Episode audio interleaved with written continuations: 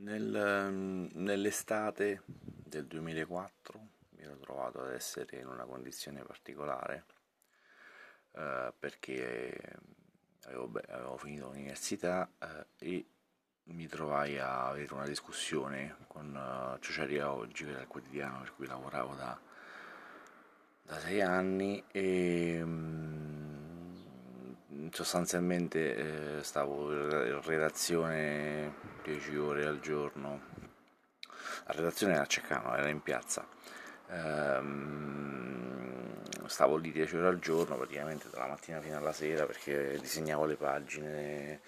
curavo una delle pagine, cioè Ceccano lavorava Franco Bonan, ma l'altra pagina, quella dei piccoli centri, eh, la curavo totalmente io e insomma stavo lì dalla mattina alla sera eh, per... Uh, stipendio che non superava mai i 300 euro. Così anche su pressioni insomma pure un po' a casa insomma chiesi un aumento.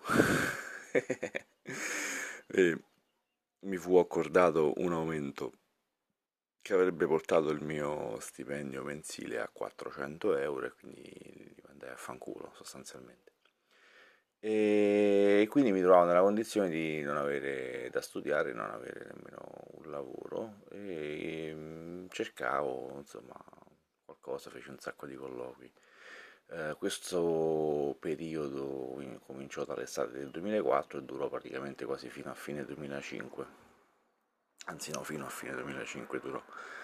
Eh, in quella fase in cui praticamente, vabbè, facevo il vitellone insieme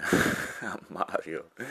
e a Massimo Crocca, noi ci dedicavamo a fare tante cose, perché, principalmente per l'associazione, perché quello era il mio lavoro ormai, era diventato. E così dopo, ad esempio, dopo diciamo, i buoni risultati ottenuti con ore 10 e 40, mi lanciai in una nuova avventura di ricerca storica eh, dettata sempre dalla mia curiosità, eh, c'era una mm, nostra amica Manuela, la cui nonna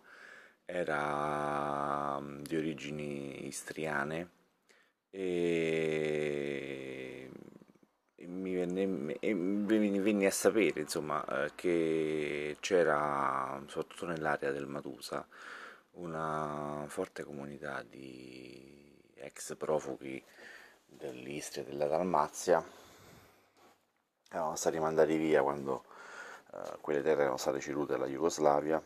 e che si erano insediati a Frosinone. Uh, e così mi venne in mente di fare una sorta di un documentario con le testimonianze di queste persone.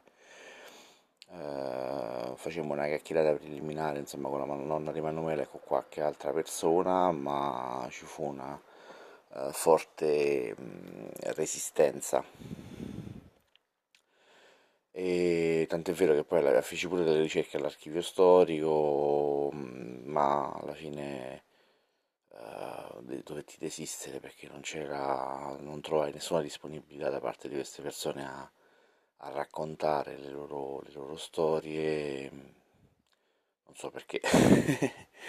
E, però insomma non, non, non, andai avanti perché poi fare un libro soltanto di ricerca c'era t- troppo poco materiale e mi piaceva insomma far raccontare dalle voci dei, dei protagonisti queste storie, se loro non volevano non potevo farlo. Uh, però quell'anno presentammo comunque una richiesta al comune per intitolare l'Ortus Conclusus ai martiri delle foibe e tra l'altro raccogliemmo applausi da, tutti, da tutta la destra ceccanese eh, ma non dalla, dall'amministrazione comunale che bocciò totalmente la, la, proposta. E altra cosa figa che facemmo fu quella di far uh, uh, accordare a, a India eh, l'edizione che facemmo nel 2005, che era la seconda, il patrocinio per uh, l'alto valore la, per la diffusione della cultura brasiliana in Italia. Perché um, organizzammo un tributo a Vinicius de Moraes uh, che è uno dei più grandi autori e soprattutto l'inventore insieme a Tom Jobim della, della Bossa Nova, era l'anniversario della morte, un anniversario, non mi ricordo se era vent'anni della morte,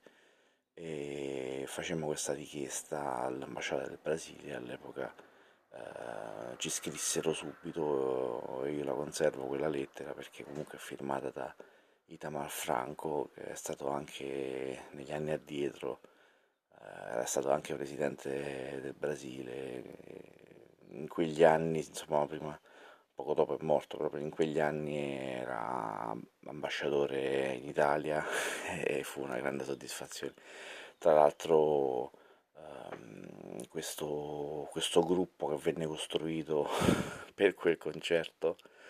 eh, ottenne un grande successo perché poi ci spostammo giù a Piazza San Giovanni e fu una cornice bellissima. Ehm, insomma, mi ricordo la piazza piena, c'erano questi tre musicisti accompagnati dalla, sempre dalla mia amica Elisa Maroni alla voce, ma eh, questi tre musicisti che erano fantastici e loro erano i turnisti di cui si serviva Gaetano Veloso quando veniva in Italia e vabbè, dimostrarono una classe bellissima. E, ehm, quell'estate, dopo, dopo Indie Jazz, Uh, mi ricordo che insomma pomeriggio dopo pranzo non mi facevo la pennichella perché non, non facevo niente la mattina alla sera, quindi non, era, non, non mi sentivo da farmi le pennichelle. E, um, guardavo i Simpson che li facevano alle 2 su Italia 1 dopo pranzo e poi facevo altre cose e mi ricordo che stavo buttato così sulla poltrona e fecero questo episodio che non era nemmeno nuovo, eh, però non l'avevo visto mai, e sul Film Festival di Springfield, cioè eh, Springfield è in coda a tutte le classifiche del mondo, è considerata la città più inquinata d'America e allora fanno questa assemblea cittadina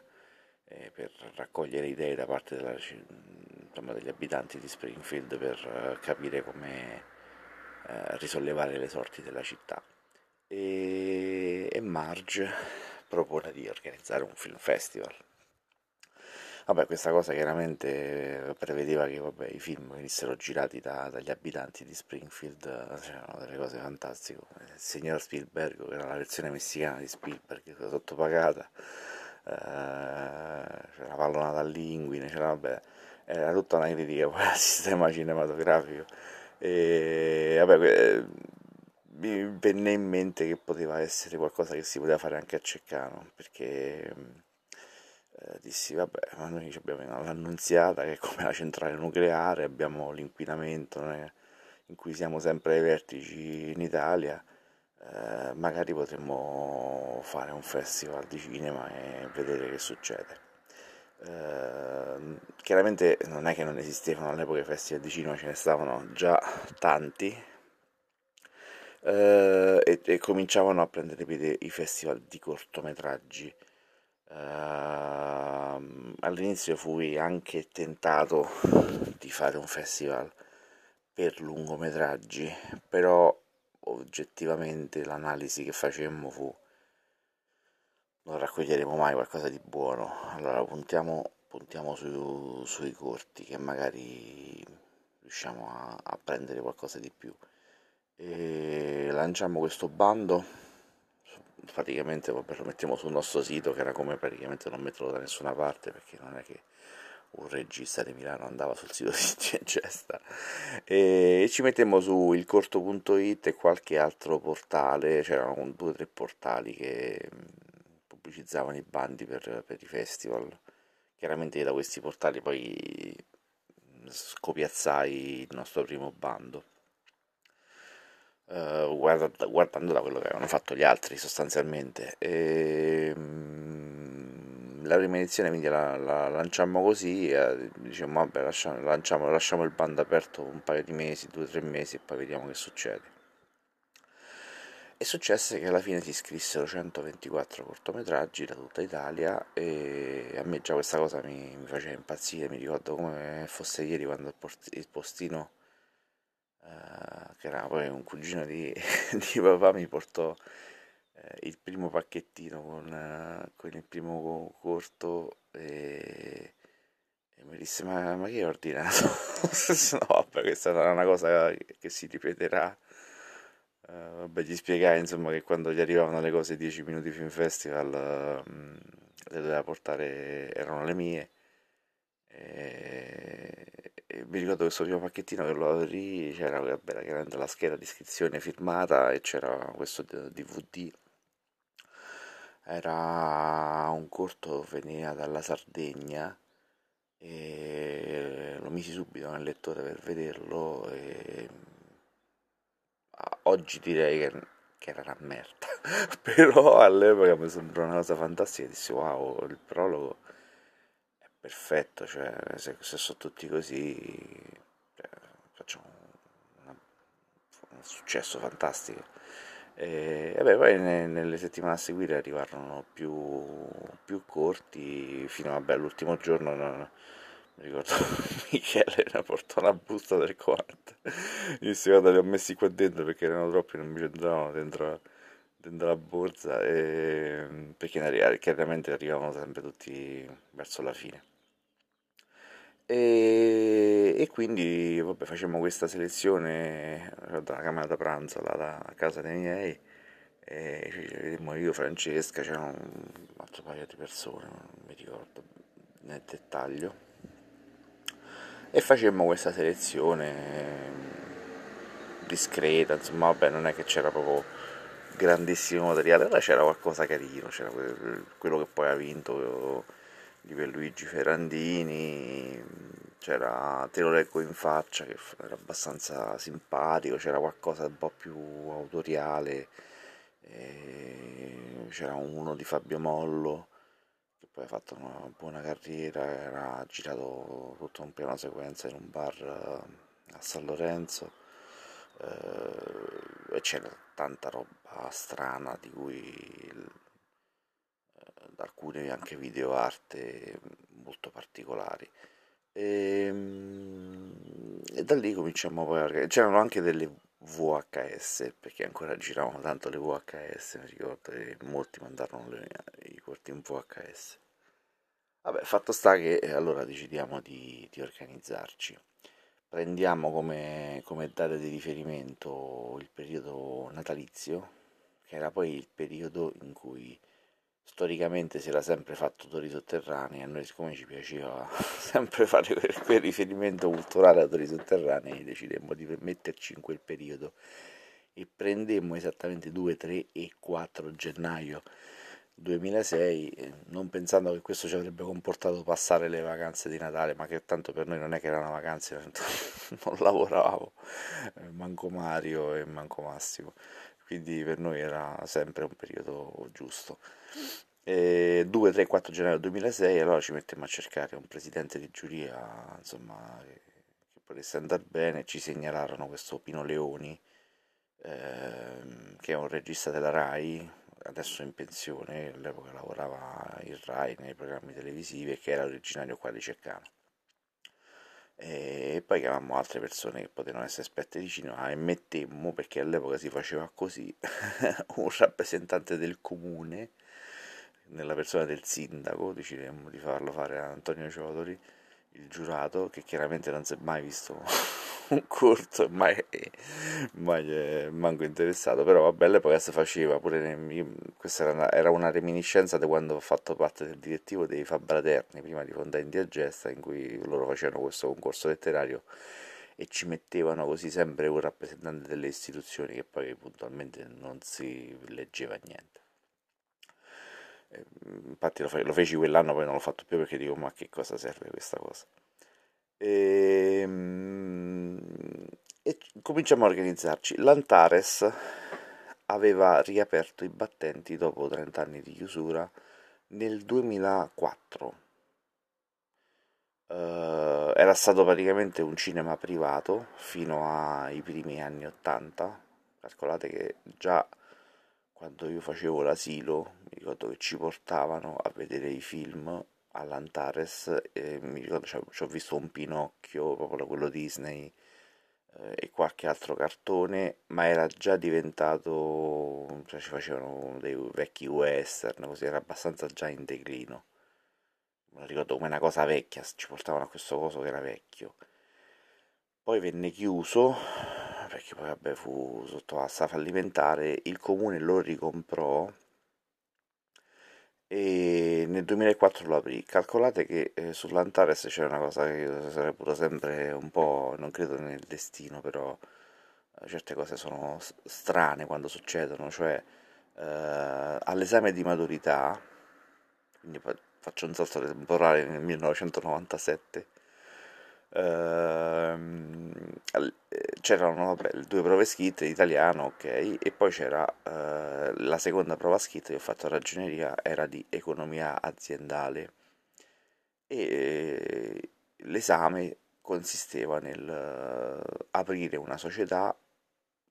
fare un anno di gestione economica e poi farla chiudere, quindi era un esame un po' teorico per far vedere che tu sapevi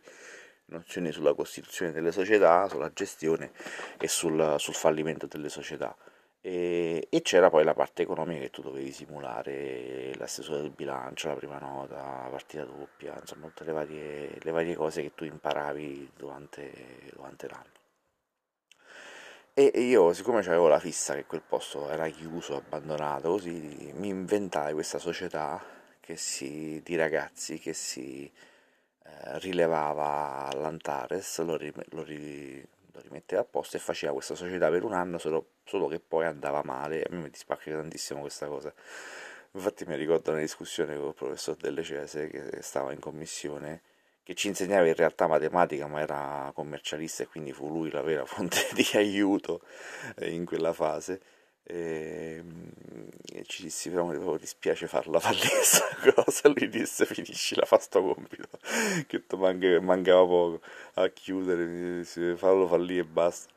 E vabbè quindi poi feci il fallimento e feci fallire l'Antares dopo un anno di gestione. E, ehm, vabbè tornando indietro all'Antares quindi dicevo era, aveva riaperto i battenti nel 2004 e quindi aveva, si faceva la stagione cinematografica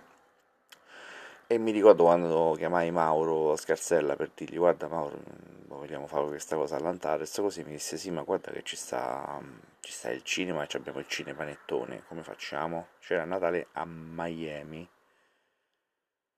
e, mm, e dissi vabbè non ci possiamo incastrare perché poi i cinepanettoni erano, avevano dei contratti diversi rispetto a, agli altri cinema, agli altri film, cioè tu dovevi proprio fare un numero obbligatorio di, pro, di proiezioni giornaliere.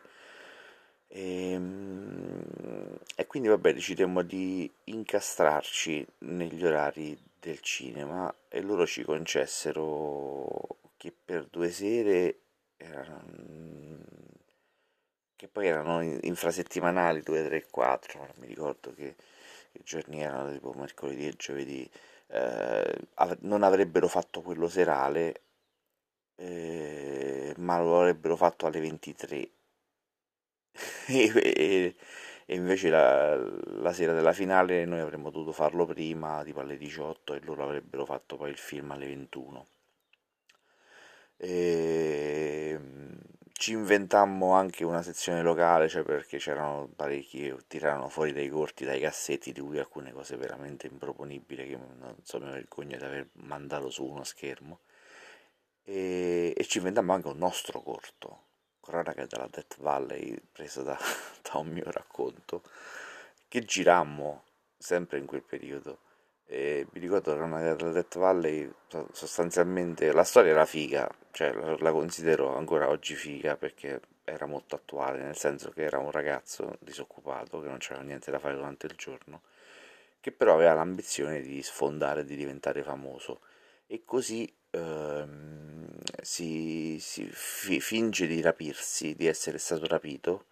ehm, quindi diventa famoso sui giornali, delle televisioni così, e a un certo punto scappa dal rapimento, torna